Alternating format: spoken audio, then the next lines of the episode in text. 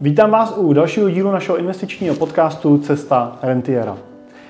Dneska bychom se rádi zaměřili na téma dědického plánování a vůbec takových těch záludností spojených s dědictvím a to, jak k ním přistupovat. Proto jsem si dneska pozval našeho právníka interního Michala Míška. Ahoj Michale. Ahoj Jirko. Který je expertem na dědické plánování a stojí vlastně za všema našima dědickýma plánama a stejně tak stojí za našima knížkama, jak na dědictví a dědický plán v praxi. Tak věřím, že to bude dneska, Michale, hodnotná diskuze. Moje jméno je Jiří Cimpel a jsem privátní investiční poradce a wealth manager ve společnosti Cimpel a partneři, kde pomáháme našim klientům k tomu, aby se stávali rentiéry a následně tu rentu si taky dokázali dlouhodobě užít a aby o ní nepřišli. No a téma dědictví k wealth managementu prostě patří. Tak Michale, pojďme začít z ostra. Mně se stává, že přichází klienti ve vyšším věku nebo ve věku třeba padesát šedesát let, kdy ne vždycky vydrží to manželství jejich jedno celý život. Takže často se setkávám s tou situací, že jsou třeba v druhém manželství, někdy třeba ve třetím manželství. A tím, že je těch vztahů víc, tak ne vždycky se podaří ty vztahy s dětma udržet úplně ve sto procent korektní a ideální. Takže prostě jsou situace, kdy některý z těch dětí prostě z toho dědictví svýho chci vyloučit a naopak třeba zase jiný nevlastní dítě do něj chci přidat. Tak první otázka je, můžu vlastně vůbec některý ze svých dětí jednoduše vyloučit z toho svého dědického plánu nebo z té svojí závěti nějaký? Ano, Jirko, můžeš své dítě vydědit, jak, jak ty říkáš, vyloučit ze závěti, ale je to pouze na základě zákonem stanovených důvodů. Abych ti uvedl příklad, může to být například z důvodu toho, že dítě se s tebou vůbec nebaví, odmítá jakýkoliv kontakt s tebou.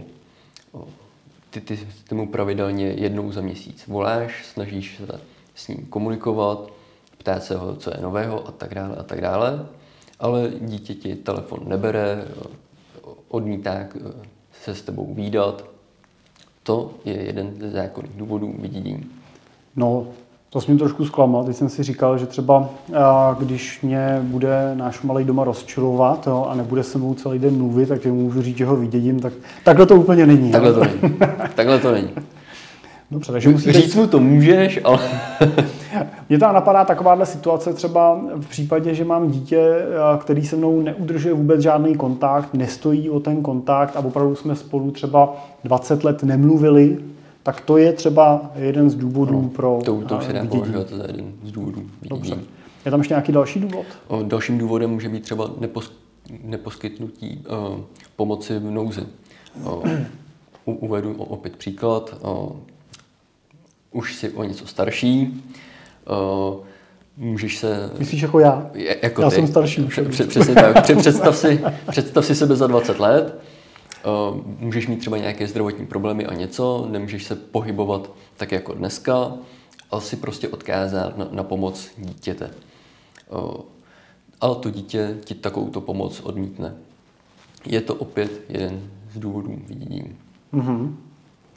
Takže když bych přemýšlel nějakým příkladem, prostě budu mít nějaké zdravotní komplikace a budu potřebovat třeba vozit do nemocnice? Přesně, třeba budeš jako potřebovat vozit do nemocnice, budeš potřebovat chodit pro nákupy mm-hmm, a, a tak dále, a tak dále, co se dá prostě pod tímto představit. Jo, jo. Takže asi se jedná o nějakou jako neposkytnutí nějaký přiměřený pomoci. Přes, jo? Asi... Přesně tak, jo, přesně jo. tak. O, Určitě do toho nebude spadat, když s tebou vlastně to dítě by si ho potřeboval dvacet čtyři hodin, sedm mm-hmm. dní v týdnu. Mm-hmm. To, to samozřejmě zase s přihlédnutím životu toho dítěte není možné. Jo. Kdyby to znamenalo, že bych čekal, že se rozvede, opustí svou rodinu, nastěhuje se ke mně do baráku a bude se o mě starat. Tak, to ne. Jo. Jo. Dobře. No a ještě nějaký důvod? Určitě za další důvody můžeme třeba o, označit, pokud dítě spáchá o, zločin, jo, závržení hodin, zločin, typicky vražda, loupež, přepadení a tak dále. Mm-hmm. O, nebo když, když si vezmeš příklad, že dítě vede trvale nezřízený život, to znamená, že je závislý na alkoholu, na drogách. I to je důvod pro vydědění. Ale ještě můžu upřesnit poslední důvod, to je pokud vlastně dítě je zadlužené a počíná si marnotratně. Je zde po podstatě nějaká obava, že by zděděný majetek prohýřil. Mm-hmm. Dobře, tak řekněme, že teda takovouhle situaci jsme identifikovali. Ano. Já, já asi teda, řeknu teda z mojí zkušenosti, s čím se nejčastěji setkávám třeba u klientů, že to je ta situace, že prostě nej, není s tím dítětem kontakt. Že prostě při, ztratili jsme spolu kontakt, není, není zájem vlastně o, tu, o ten kontakt se mnou a je to třeba dlouholetý, skutečně prostě mnoho, mnoho, mnoho, často desítek let, kdy prostě teda spolu nejsme vůbec v kontaktu. Rozhodnu se teda, že bych chtěl tohle dítě z toho dědictví vyloučit, tak jak to proběhne prakticky to vydědění? Musí zajít za notářem a tam sepsat prohlášení o vydědění. Mm-hmm. V prohlášení o vydědění označíš své dítě, svého potomka, uvedeš tam jméno, datum narození, pokud možno uvádí se i trvalé bydliště a vlastně uvedeš tam i důvod toho vydědění, proč ho chceš vydědit. Ten potomek se toho procesu neúčastní, Ten ne, se nedozví procesu. se o něm, teda, přesně tak. Jako po, poté, co je sepsáno tohle prohlášení o vidění, notář ho zanese do evidence vedené notářskou komorou České republiky. Mezi evidenci závětí. Přesně tak. Takže v dědickém řízení a se ten notář se bude vyřizovat. Ano, ano. A, tak a teď si asi dokážu představit ale i opačnou situaci. Teď myslím situaci v, v, v tom nastavení, že ten rodič se rozhodne to dítě vydědit, ale bude to třeba neoprávněně.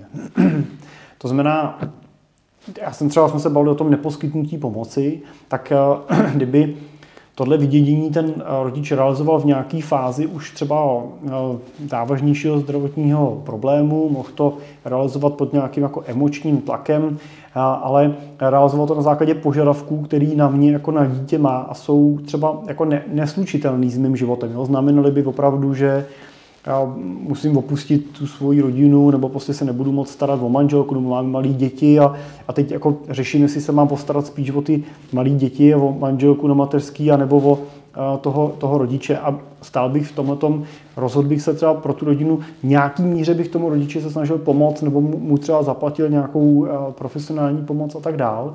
To znamená, subjektivní pohled rodiče je, že jsem se nepostaral. Subjektivní pohled dítěte, dítěte je, že jsem se postaral.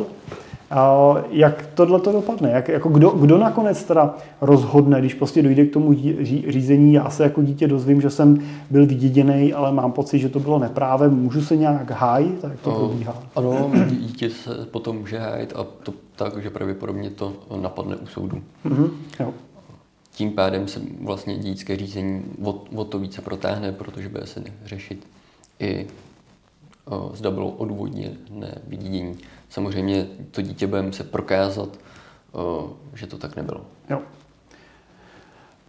Dobře, tak o, existuje, Michale, i nějaký jiný instrument, jak třeba ten a, dědický podíl toho dítěte třeba snížit na nějaký třeba minimum, aby, aby nevzniklo tohle riziko té žaloby vlastně? Ano, o, občanský zákoník umožňuje snížit dědický podíl na minimum. To znamená, u nezletilého dítěte jsou to tři čtvrtiny, u zletilého dítěte je to jedna čtvrtina jeho dědického podílu.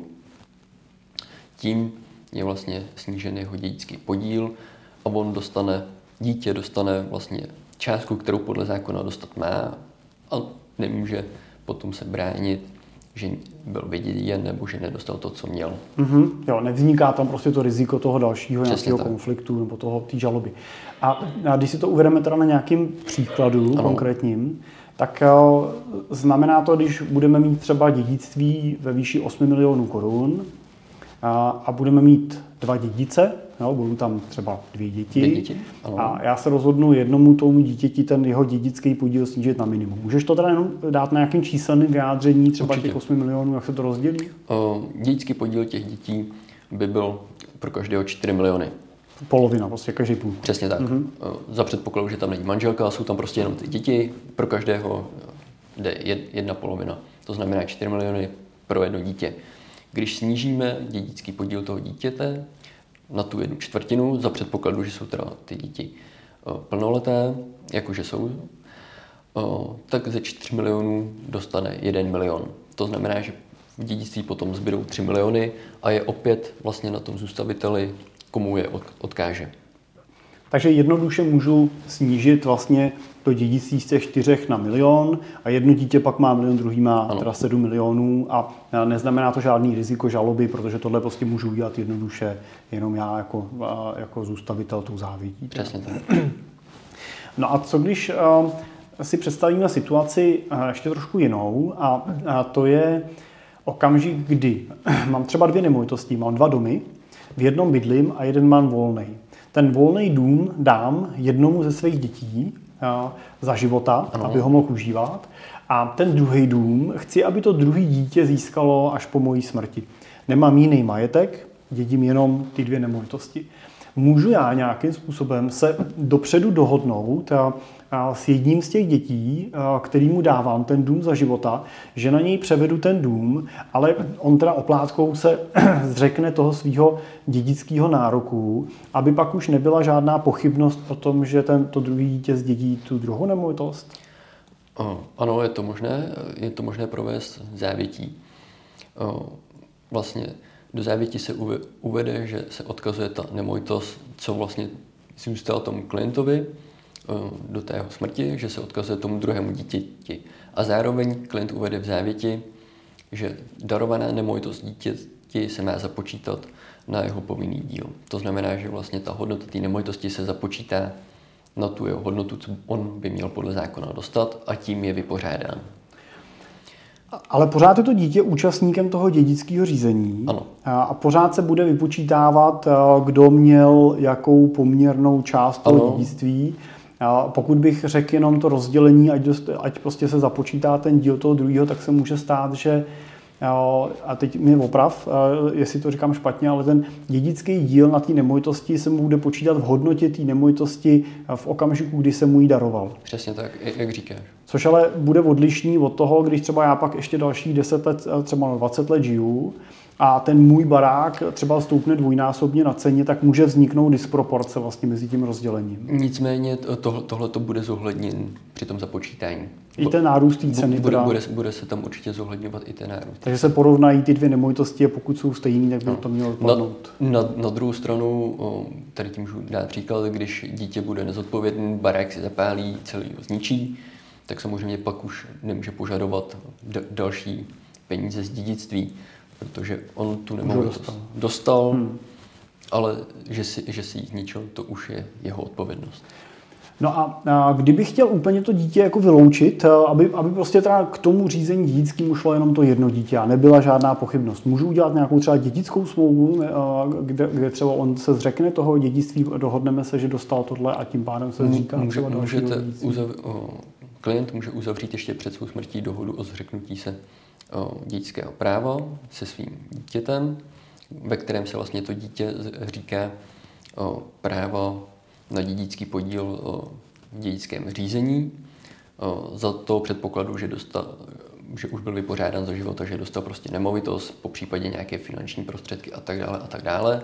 On se zřekne svého dědického práva a v tom případě potom bude dědit už to pouze druhé dítě. A tahle dohoda je jednostranně nezvratitelná, to znamená, nemůže to dítě přijít třeba za pět let a říct, ty jo, tati, ale ty si od té doby vybudoval tady firmu, která má hodnotu sto milionů a já z toho nic nemám. Já to, já to chci vzít zpátky a chci být zase účastníkem toho řízení. A že by to udělal jako jednostranně, když já s tím nebudu souhlasit? Ne, to, to nejde udělat jednostranně. To nám musí případně dojít musí, dohodě násobů dvou. Přesně tak, musí se na tom opět dohodnout mm-hmm. oba dva, kdyby chtěli zrušit. Tak. Takže máme tady nástroj vydědění, máme tady nástroj nějaký dědický smlouvy, kde se můžeme vypořádat vlastně na základě smlouvy. Je to dohoda o zřeknutí. Dohoda o zřeknutí. A, a ne, nebo tady máme možnost snížit ten dědický podíl vlastně na tu čtvrtku. No, a je pak teda otázka volby a vyhodnocení toho, co bude nejbezpečnějším a nejjednodušším nástrojem, vlastně, který zvolit. Chápu dobře? No.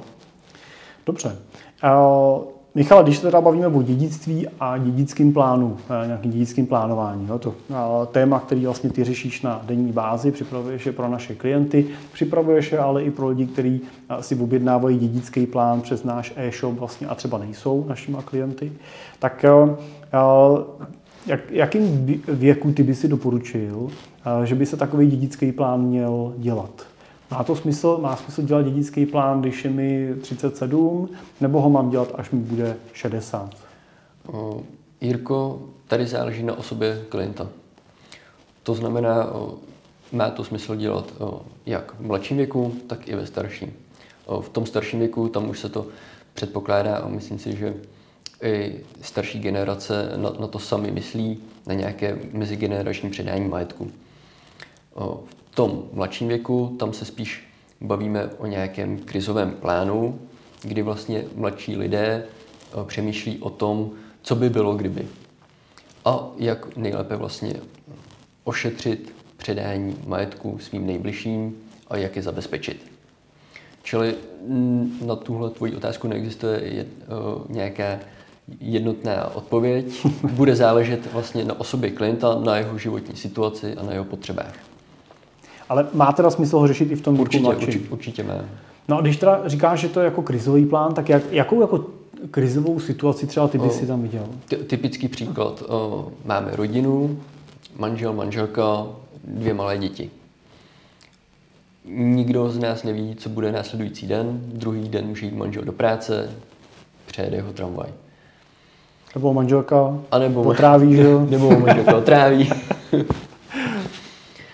Ale je, je zde prostě připraven nějaký krizový plán, který jim jasně vlastně uvede, o, jak si má naložit s tím majetkem. To znamená, že manžel bude mít sepsanou závěť, kde, o, aby vlastně měla manželka jednodušší život, celou nějakou nemovitost, pokud jí mají, odkáže manželce.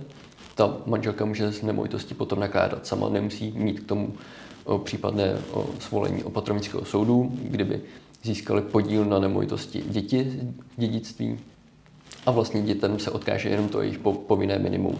Protože za předpokladu, když jsou děti malé, to znamená, mluvíme o nezletilých dětí ve věku, dejme tomu čtrnáct až patnáct, šestnáct, sedmnáct let, zde ty děti nepotřebují vlastně tolik peněz, ale budou i tak zaopatřeny. Veš, veškerá dispoziční práva vlastně přejdou na manželku a to bude potom o tom méně starostí. No, myslím si, že třeba důležitý ještě k těm nemovitostem je zvažovat i třeba podíly ve společnostech. Ano. Takže prostě ta řídící funkce potom přechází samozřejmě na ty, na ty děti, kde ano, do doby zletilosti vlastně tu funkci zastupuje ten zákonný zástupce, ale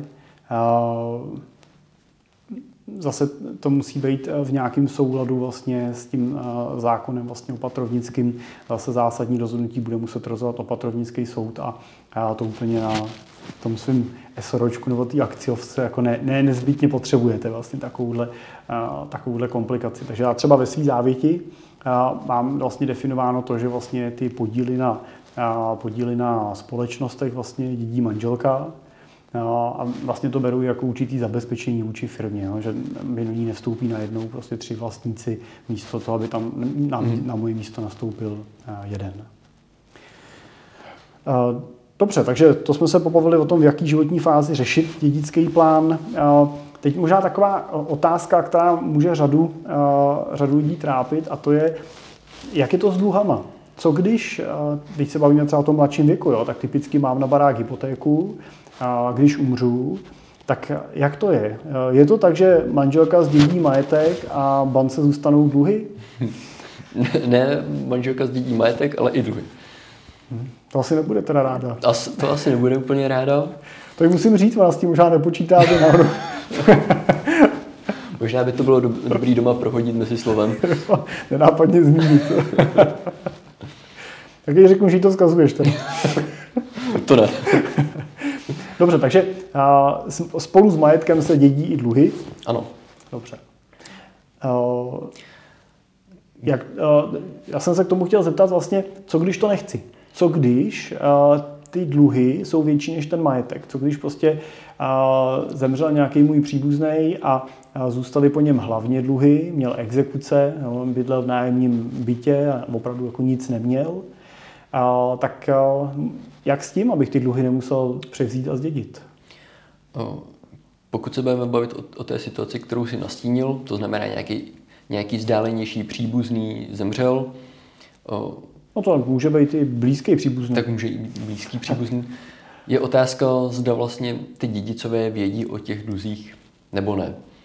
Jistou nápovědou jim potom může být soupis pozůstalosti, který, kterou, který připravuje notář. Ale i přesto vše se nemusí být všechny dluhy ani majetek objeveny v rámci toho dědického řízení a můžou se objevit až poté. V případě, že, nějak, že tam nějaké ty dluhy jsou, je dobré přemýšlet nad tím, zda je chci také zdědit. To znamená, pokud budou dosahovat, dejme tomu, stejné výše jako ten majetek, který by se dědil, pak zde může být obava, že můžou se objevit ještě nějaké dluhy v budoucnosti, které vlastně mi převýší ten zděděný majetek a já potom budu hradit ty dluhy ze svého. Je zde několik možností, jak se tomu opět vyhnout. Pokud o těchto dluzích vím, můžu se zřeknout svého dědického práva opět za života toho zemřelého, když se s ním... Takže dopředu? Dopředu, uř, u, opět s ním uzavřu dohodu. Což by asi mohl být případ, když prostě fakt ten člověk bude až pokrk v exekucích, dluzích a jistota, že žádný jako majetek tam není. V případě, že vlastně ten člověk zemře, po něm nějaké ty dluhy budou, opět notář při dědickém řízení se vás zeptá, zda se chcete zdát dědického práva. Poučí vás o následcích a vy vlastně máte jistý čas, je to zhruba měsíc, zda se zdáte svého dědického práva. A nebo je potom třetí možnost. Takže můžu nejenom dopředu, ale, ale můžu i přímo ale v tom řízení. V tom dědickém řízení. Že, že asi ve většině případů to nemusím řešit předem, ano. Protože ono, mám jako pocit, že tenhle ten typ příbuzných, který žijou ten život v těch exekucích a podobně, úplně nejsou úplně vždycky nastavený do toho, že by jako se snažili chránit to okolí a, a předjímat ty věci a podepisovat se mnou nějaký zřeknutí se, ale možná nejjednodušší forma teda je, že prostě nejjednodušší forma je potom při tom dědickém řízení, jak, jak říkáš. A nebo potom je tady další možnost a to je výhrada soupisu majetku pozůstalosti. Ano, to mě zajímá, protože vlastně mi přijde, že taková situace, když si představím situaci, že zemře nějaký můj vzdálený strýček nebo tetička, se kterým jsem nebyl v kontaktu, po strýčkovi teda zůstal nějaký byt, ve kterém žil a byl jeho osobním vlastnictví, ale já vlastně si nejsem jistý, jak on žil dál, jestli prostě neměl někde nějaký dluhy, jestli nedlužil po sousedech, jestli neměl něco půjčeného v bance a tak dál. Tak, tak tam jsem pochopil, že by mohl být ten soupis nějakou jako případnou ochranou proti těm dluhům, který by mohli vyskákat později. Přes, no? Přesně tak, tady se typicky uplatní. Pokud, jak říkáš, strýček měl byt, na to měl hypotéku, to notář zjistí. V případě, pokud byl exekuci, nebo dokonce v insolvenci, to všechno notář dokáže zjistit. Nicméně i pořád potom se můžou přihlásit věřitelé se svým dluhem. Zde se uplatní výhrada soupisu pozůstalosti, kdy vlastně dědic zaplatí pouze maximálně do výše děděného majetku. Mm-hmm. Znamená to, když budou dluhy vyšší, tak ty na to už platit nebude. Tady je ještě potom dobré říci, že je i dobré vyzvat soud, aby vlastně vyzval všechny věřitele, aby se přihlásili s pohledávkama do dědického řízení. Protože až následně po tomto vyzvání, tak běží určitá lhůta, kde je vyvěšeno, vy, vyvěšeno vyhláškou, že se mají věřitele přihlásit do dědického řízení a pokud se nepřihlásí, i pozdější dluhy už nemusí dědic řešit. Že nemusím čekat deset let, jestli se neobjeví někde někdo. Potom můžeš už být v klidu a, ne, a nemusíš, nemusíš se znepokojovat, zda se někdo zase někdy objeví s nějakým dalším dluhem. Tuhle výzvu soudu dělá ten notář, nebo to dělá ten, kdo teda zdědil ten majetek? Jde to, jde to samozřejmě přes notáře, ale tu výzvu dělá samostatně soud. A spíš jako dělá se to v tom dědictvím řízení dělá nebo až se, po skončení? Ne, dělá se to právě v dědickém řízení, během hmm. dědického řízení. A je to automatická součást té výhrady soupisu, nebo je to něco, co probíhá nezávisle? Ne, to, to, to, to se musí ještě nad to. Jo. Protože ten, ta výhrada soupisu pozůstalosti, to je vlastně to, že se jenom sečtou jakoby ten majetek a ty dluhy. Takže... Ne, um, v případě výhrady toho soupisu teda neprobíhá nějaký jako vyšetřování tím notářem nebo jako vyhledávání těch pohledávek? Probíhá, ale ani v tomhle vlastně vyhledávání těch pohledávek nemusí být nalezeno všechno. Mm-hmm. Jo, nemusí být jistota, že prostě... Přesně. Okay. Zároveň vlastně můžete uplatnit tu výhradu soupisu vlastně do jednoho měsíce, co vám to notář oznámí nebo vás o tom poučí. Za předpokladu, že máte trvalé bydliště v zahraničí, se ta lhůta prodlužuje na tři měsíce. Pokud to nestihnete, pak už je problém, protože už budete mít smůlu a budete teda hradit i dluhy nad na bytý majetek. Tak a teď ještě mi řekni jednu věc. Ta, ta výhrada soupisu a, bude pravděpodobně níst nějaký náklady, protože ano. Jestli chápu dobře, tak se budou muset udělat nějaký znalecké posudky na ten majetek, aby se ohodnotila vlastně ta objektivní hodnota, protože pokud není výhrada, tak může dojít k nějaký dohodě těch dědiců třeba na hodnotě firmy nebo zůstatkové hodnotě auta a podobných věcech. Na odhad nemovitosti většinou stačí jenom nějaké vyjádření realitní kanceláře, že jo, a tak dál. Ale jakmile chci dělat ten soupis, tak ten notář bude potřebovat nějaké faktické podklady a budou zatím nějaké náklady. Kdo tyhle ty náklady nese? Tyhle ty náklady nese samozřejmě dědic a hradí se z té pozůstalosti, po případě, když to bude přesahovat, tak to bude hradit dědic nad. Ty náklady vlastně se počítají z velikosti toho děděného majetku a plus nějaké hodinové sazby notáře. Mm-hmm. Dobře. No takže mi přijde, že aby jsme zase úplně automaticky neřekli, že pro jistotu si vždycky udělejte tu, tuhle výhradu, protože ona vždycky znamená více náklady. Takže pokud, pokud zemřela moje maminka, kterou dobře znám, vidím ji na účet a vím, že by si nepůjčila prostě v životě ani korunu. Tak tam to není zřejmě potřeba. Není potřeba takovou výhradu dělat a platit ty více náklady, ale pokud to byl někdo vzdálenější, nejsem si jistý, a, a, nebo, je tam, nebo ten majetek není nějaký extra velký, je tam to riziko, že by se něco mohlo objevit, tak vlastně tohle můžu využít. Ano. No a Michale, jak je to v Čechách s dědickou daní a vůbec s nějakýma poplatkama vlastně kolem dědictví? Já se tam i z toho důvodu, že ne vždycky si lidi uvědomují, že s tím dědictvím nějaký poplatky jsou spojený.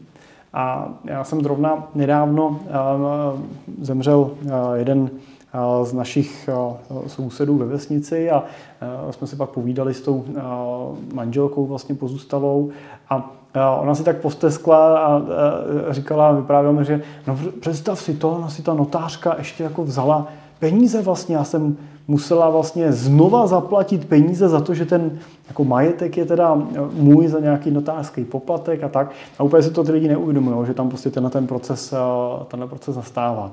A tak jak, jak je to, Michale, teda s tou dědickou daní a s jakýma poplatkama by se měli v tom dědickém řízení počítat? Jirko, dědická daň tady u nás není. Dědictví patří mezi bezúplatné příjmy.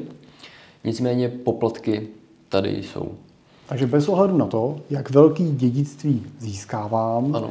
Jestli to jsou firmy, nemovitosti, cenné papíry, peníze, nějaký movitý majetek, tak daň z toho je nula. Přesně.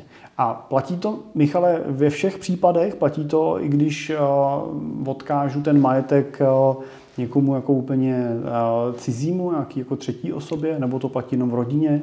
Ne, platí to, i když odkážeš uh, majetek někomu třetímu. Mm-hmm. Dobře. Ale uh, co se týká těch poplatků, je to normální odměna notáře za jeho práci.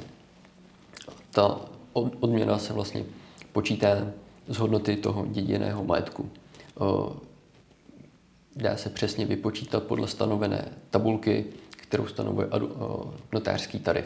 Mm-hmm. Takže tam je přesně uvedeno, kolik vlastně uh, notář, jakou po, por, procentuální částku mu bude příslušet od, jeho odměna. Plus se ještě do toho započítává i nějaká hodinová sazba toho notáře. Jo. Takže to, to ten notář úplně nemůže. Nemusíme se na ně zlobit, že, že i něco musím zaplatit, prostě to daný nějakým notářským ceníkem. Přes, přesně tak. Je, je, je, je, je to vlastně odměna za práci. A ještě bych se zeptal, no tady, když jsou o těch notářích a dědickým řízení, můžu si vybrat notáře, který to moje dědické řízení bude řešit? O, Jirko, tady si nemůžeš si vybrat. O, notář u notáře určuje soud jako soudního komisaře a ten soud o, je vlastně příslušný podle místa o, trvalého bydliště zemřelého. To znamená vlastně, že když zem, o, osoba zemře, je potom následně vystaven úmrtní list, ten se dává na matriku, matrika to předává soudu a soud určuje potom soudního komisaře nebo notáře, který bude vyřizovat dědické řízení. Nejčastěji to bývá nějaký notář v okolí toho soudu. Já jsem uh, se o tom bavil kdysi s notářem, který nám dělá závěti pro klienty a uh, říkal, že to je vlastně taková jako loterie, že se ty, že se ty, ty úmrtí nebo ty dědické řízení rozdělují vlastně nějakým klíčem podle toho, že do nějakého data to dostává nějaký, od nějakého nějaký, nebo podle jmen a podobně. Prostě, že se snaží, aby prostě to rozdělení bylo náhodné, aby nebylo jako úplně predikovatelné, teda kdo kdy přesně to dědictví dostane. No a my jsme hodně mluvili o tom, že teda takovou nějakým zá, základním instrumentem pro řešení toho dědictví je závěť. Uh, jaký je rozdíl mezi tím, když si tu závěť, nebo co by si doporučil? Mám si tu závěť napsat sám, sedneme si spolu, jo, já si tady napíšu, uh, ty mi to podepíšeš jako svědek, nechám si tam na poště ověřit podpis a založím si ji doma uh, do skříně, nebo ji dám tobě, dokud bych zemřel, tak tohle prosím tě vyndej a přines. A uh, nebo je lepší to udělat u notáře, nebo jak, jak s tou závětí někdy podle toho postupovat? Za mě je určitě nejlepší si nechat sepsat závěť u notáře, protože zároveň v tom momentu si můžete závěť nechat uložit do evidence závětí vedené notářskou komorou České republiky. A máte naprostou jistotu, že vlastně závěť se nestratí, nikdo ji nezničí a nebude ani nějak měněna. To, to jsou ty největší výhody. Samozřejmě závěť si můžete sepsat i sami doma, vlastní rukou a podepsat ji. Dále pak si můžete vlastně závěť sepsat na počítači a jenom ji podepsat, ale potřebujete dva svědky, které vám, kteří vám to potvrdí. Tyto svědci nesmí být například dědicové. Musí to být nezávislé osoby, které na základě té závěti nebudou nic dědit. Musí být samozřejmě plnoletý, svéprávný a tak dále a tak dále. A pak je zde ještě možnost závěti s úlevami. To jsou závěti, které se uzavírají, když je člověk v ohrožení života. Mají omezenou platnost a dají se třeba uzavřít. Zavíráte, uzavíráte tuto závěť před kapitánem letadla nebo kapitánem lodi a tak dále a tak dále. Díky toho letadla, jak se řídí, týzemi, nebo potápějící se lodi. Mhm. A Káty, musíš teda zaznamenat nějakým způsobem, aby se z toho padajícího řídícího letadla ta závěť dostala? Zřejmě, zřejmě ano. Do, do mailu rychle napsat, jo, odeslat. Setkáváš se s tím často? Takhle, no? Ne. ne. To jsou opravdu extrémní situace. O, co se týká těch... O... Ale promiň, ale napadá mě třeba... Takováhle závěť mohla by být třeba uzavřená v případě nějaký autonehody třeba, že jsem v bouračce, prostě mám prostě zranění, které se neslučují úplně se životem. Někdo mě tam ošetřuje a já můžu v takovéhle jako chvíli jako vznést právně platnou závěť? Nebude jako to potom napadený zase tou, jako ano, tím, že to bylo je, pod nějakým tlakem? A... Přesně tak. Je, je to v celku možné, že to bude napaden. Ty, tyto závěti O, opravdu v těch extrémních situacích se uzavírají, uzavírají před o, omezeným okruhem osob. To znamená, buď to může být ten kapitán letadla, lodi, může to být o, starosta obce, může to být také o, velící důstojník o, na případné nějaké vojenské misi v zahraničí. Takže to není tak, že a, přijedu k autonehodě, to řeknu hloupě, ale přijedu k autonehodě, tam někdo, a, někdo teda má takovýhle typ zranění, a zemře, než přijede rychlá záchranná služba a já řeknu, No, on než umřel, tak mi řekl, že teda všechno chce odkázat mě. Tak ne, ne, ne, to nefunguje. Ne, to nefunguje. Dobře. uh, no, teď teda uh, můžu si tu závěť napsat sám, nebo můžu dělat s notářem. Ano. Jo. To, já, já jsem chtěl jenom právě ještě doplnit, uh, zájemci, co, co jsou většinou si lidé napíšou sami. Uh, často se může stát, uh, že v nich není, uh, nemají formální požadavky, které podle zákona musí splňovat. Uh, dále se může stát, že se jednoduše tato závěť ztratí. A po případě, když nastane dědické řízení, tak ji jeden z dědiců může i zni- zničit, když bude v jeho neprospěch, nebo se mu nebude zdát, že dostane majetek v takové hodnotě, jaké bych chtěl. Je, je tam mnohem víc rizik, než u té závěti sepsané u notáře. Já jsem třeba zažil o, u klienta, u té fyzické závěti, že vlastně docházelo, docházelo vlastně až jako do takového jako vydírání, že byla sepsaná takhle. Bylo řečeno jedním z těch pozůstalých, že existuje závěť, a tu závěť svěřil ten, ten zůstavitel do jeho rukou. A bylo řečeno, že ta závěť rozděluje ten majetek nějakým způsobem v jeho prospěch. A zároveň ale bylo řečeno, že na tom teda netrvá, a že může být i rozhodnuto jinak. A snažil se samozřejmě upravit to majetkové vypořádání trošku jinou formou, než je ta klasická zákonná. A víceméně říkal, hele, já mám tady závěť, která říká, že ty nedostaneš nic a já dostanu všechno. Ale můžeme to udělat i, můžeme to udělat i trošku jako pro tebe líp, takže já dostanu víc, ty míň, ale přece jenom něco dostaneš. A bylo tím jako takhle jako manipulováno až vlastně do té míry, než teda ten druhej teda z dědiců prostě řekl, že tohle nebude jako akceptovat a že jestli teda ta závěť existuje, tak ať ji prostě přinese k tomu notáři a pokud taková je, takže podle ní bude postupovat. A v tu chvíli se zjistilo, že teda závěť není, respektive teda ten druhej říkal, že, že teda ne, že ho nechce poškodit a že tu závěť teda znehodnotil. Tak jenom, jenom to jsem chtěl říct, že mi to přijde trošku jako riziko těch ručně sepsaných závětí, že tu závěť někde máte, někdo tu závěť najde, a je, je to taky vlastně na jeho jako uvážení, jestli jí vlastně teda dá nebo nedá do toho, do toho placu, protože pokud jí nikdo k tomu notáři nepřinese, tak on se to nedozví a nemůže s tím vlastně manipulovat. Nemůže pro to pracovat. Když to u té notářsky sepsaný vlastně tato pochybnost odpadá, protože prostě je to, je to notářsky uznaný dokument, autorizovaný a ten dokument bude s jistotou nalezený, protože v tom archivu těch závětí existuje. No Michala, říkám si, že občas mají lidi tendenci tu závěť napsat ručně, protože mají pocit, že sepsat u notáře bude stát hrozně peněz a bude to hrozně jako složitý. Jak to je? O, cenová hranice sepsání závěti u notáře se pohybuje v řádech tisíc korun. Od tisíc pět set do nějakých třeba pěti tisíc zhruba. To je, je, je, je to různý, ale rozhodně to nejsou desítky tisíc korun. Zase psaní závěti. Já mám teda zkušenost, že většinou to byly nějaký dva až dva a půl tisíce vlastně ta cena tu závěť. Takže drahý to není. A jak je to náročný? Jako, co ten notář tomu všechno bude potřebovat vidět? Notář určitě bude potřebovat znát vlastně údaje o osobě, která závěť sepisuje. To znamená klasické jméno, datum narození, trvalé bydliště a tak dále a tak dále. Dále potom bude chtít vědět vlastně, jak se má majetek rozdělit. A vlastně na té osobě, která jde k notáři si nechat sepsat závěť, je, aby uvedl vlastně veškerý majetek, který chce po, podle závěti rozdělit a uvedl zároveň dědice, kterým ho chce rozdělit a v jakých podílech ho jim chce mm-hmm. rozdělit. Po případě může rovnou i zůstavitel nebo osoba, která si nechává sepsat závěť, rovnou určit, že jeden dědic dostane tohle, druhý dostane auto, třetí dostane barák, čtvrtý dostane finanční prostředky na účtu.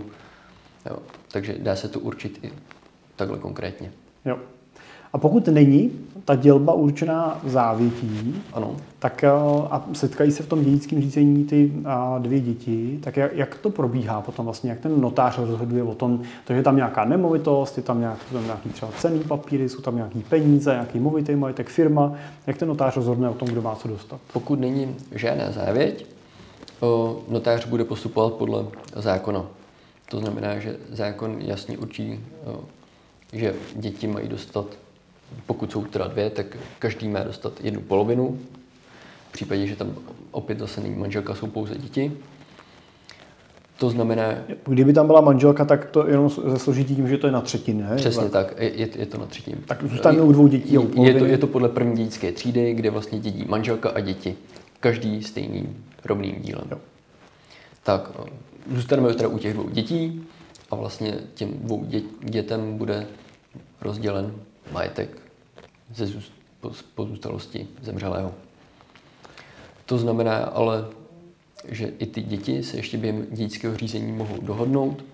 Například jedno dítě odmítne spoluvlastnický podíl na nemovitosti, nebo respektive dar, dá, daruje spoluvlastnický podíl na nemovitosti druhému dítěti a druhé dítě se vyrovná s ním finanční prostředky.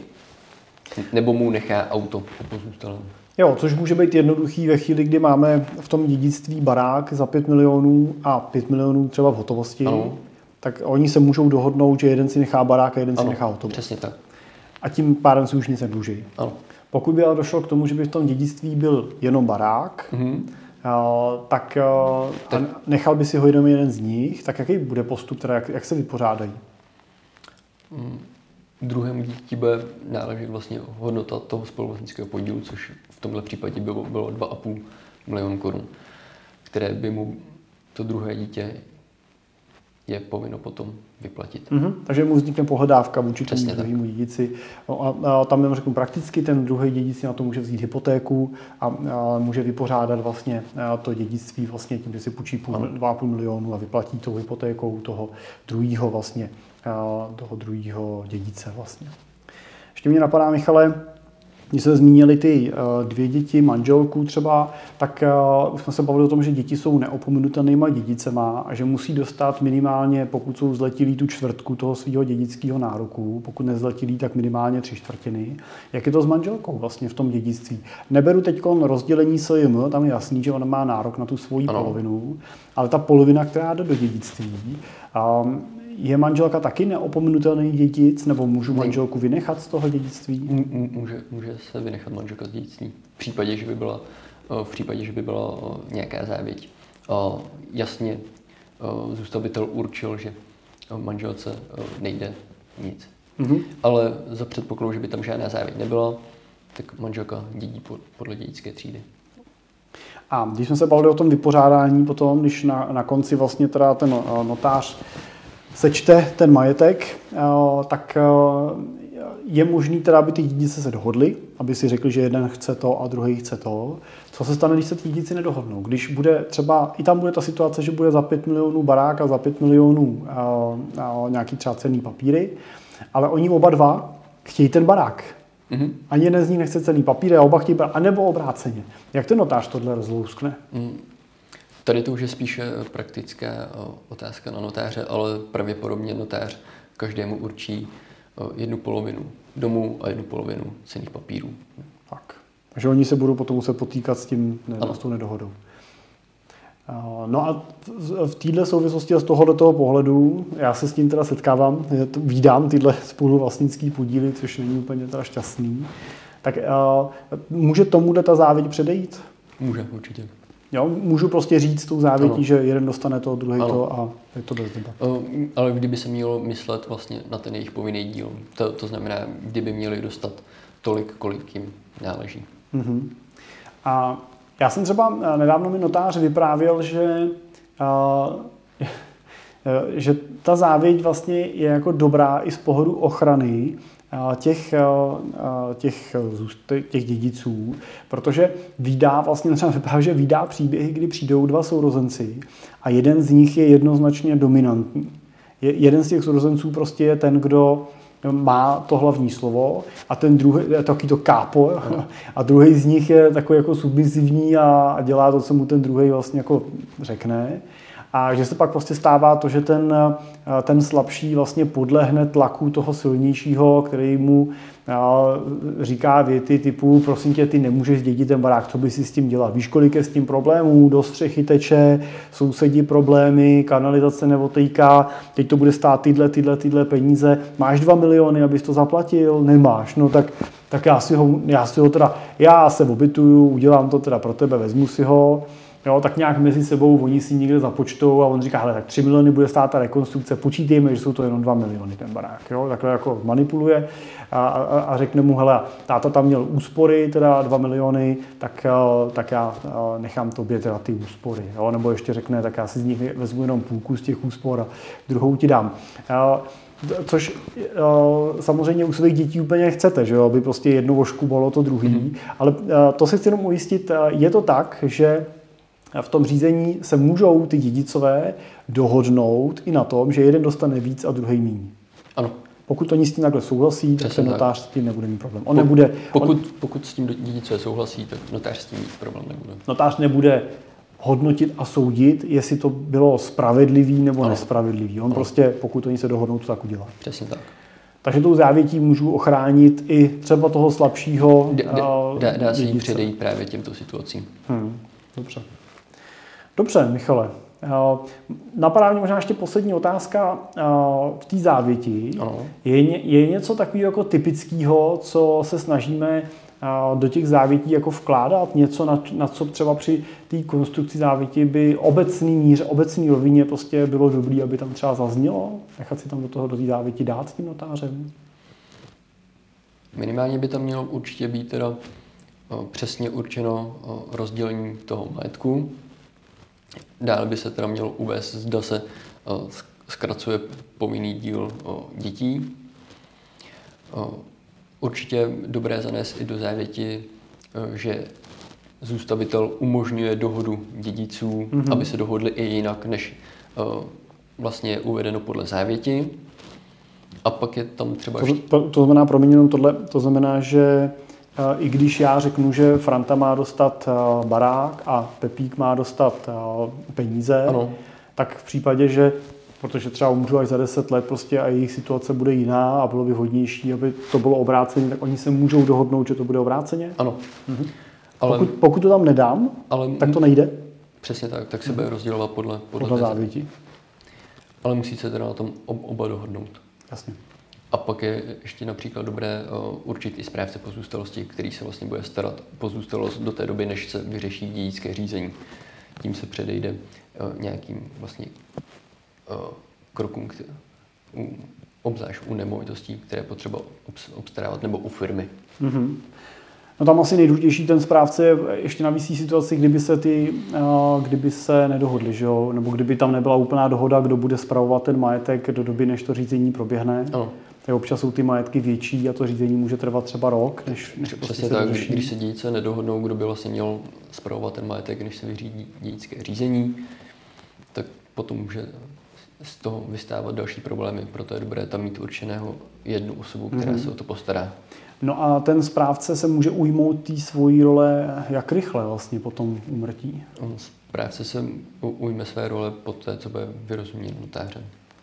Až po tom, co bude vyrozený notářem, nebo může už na základě toho jmenování vlastně postupovat okamžiku, kdy má úmrtní list? Protože já mám... Tak kdy vlastně obdrží úmrtní list, tak potom může už postupovat rovnou. To mi přijde, že právě se tím přesně jako vy, vyřeší tato doba, která taky než prostě se notář vozve, tak často trvá řadu měsíců, řekněme tři až šest měsíců prostě, než, ten, než se dostane to řízení tomu notáři, než on se mu to dostane na řadu, než, než vyzve vlastně ty, toho vypravitele pohřbu, že, aby, aby, aby dorazil a jmenuje nějakého správce. Tak vlastně po tuto tu dobu, pokud není ten správce jmenovaný, tak vlastně s tím majetkem, který je napsaný na toho zůstavitele, nemůže nikdo disponovat. Tak.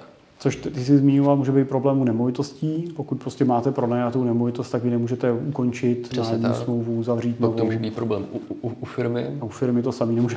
To si říkám, že může být docela prekérní, když pak uh, zemře ten uh, vlastník a nikdo vlastně není schopný podepsat třeba ukončení nájemních smluv nebo výpověď zaměstnanců nebo, nebo podobné věci, nebo vůbec jako nějaký uh, právní dokumenty, faktury a tak dále. Vlastně nemá kdo podepsat na, na, na běžný účet vás ne, ne, v bance nepustí, že aby se, se prostě podívali, že na firemní účet a tak dále. Takže tohle je určitě maličkost, která v té závěti může zaznít a může vyřešit spoustu nepříjemností. Dobře. Michale, ještě něco by si na závěr dodal? Už nic nepadá. Tak. A, tak v tom případě ti moc děkuju za a, účast, děkuju za sdílení těch zkušeností. A, pro a, všechny posluchače nebo diváky bych chtěl říct, že pokud a, to téma nechcete řešit sami, tak a, my ho řešíme na, na našich webových stránkách. I pokud nejste našima klientama, tak a, v sekci e-shop a, si můžete najít a, ty knížky, které jsem zmiňoval, a, jak na dědictví a dědický plán v praxi. Jak na dědictví je zdarma, dědický plán v praxi stojí dvě stě padesát korun. A následně si můžete objednat i dědický plán na míru, a, kde a my už na základě vlastně váma dodaných podkladů a, připravíme konkrétní návrh dědického plánu, včetně vlastně a, podkladů pro notáře, na základě kterých vlastně vám notář připraví tu závěť vlastně přesně podle toho klíče, který vy jste určili. Takže se setkáváme v praxi s tím, že notáři nemají tolik prostoru nad tím, aby analyzovali tu vaši situaci a radili vám úplně jako rozsáhle s tím, jak nejlíp ten majetek vlastně rozdělit vzhledem třeba k vaší rodinné situaci, jo, na což vlastně teda přicházíme na řadu my, kdy jsme schopni vlastně vám pomoci udělat tenhle rozbor, nasdílet s váma zkušenosti, které máme vlastně z těch desítek závětí, které už jsme s klientama řešili a připravovali, a pomoct vám vlastně tu konstrukci vlastně načrtnout tak, aby ten notář už to mohl jenom sepsat vlastně a formalizovat do nějakého dokumentu. Takže pokud to je téma, který řešíte, zajímá vás, tak můžete si ten dědický plán vlastně na tom našem e-shopu objednat a my vám s ním pomůžeme. Ty věci se většinou vyřeší, vyřeší vlastně na dálku, jak se vyřešit elektronicky. Nemusíme, nemusíte být tady někde u nás fyzicky, takže, takže můžeme to řešit odkudkoliv a kamkoliv.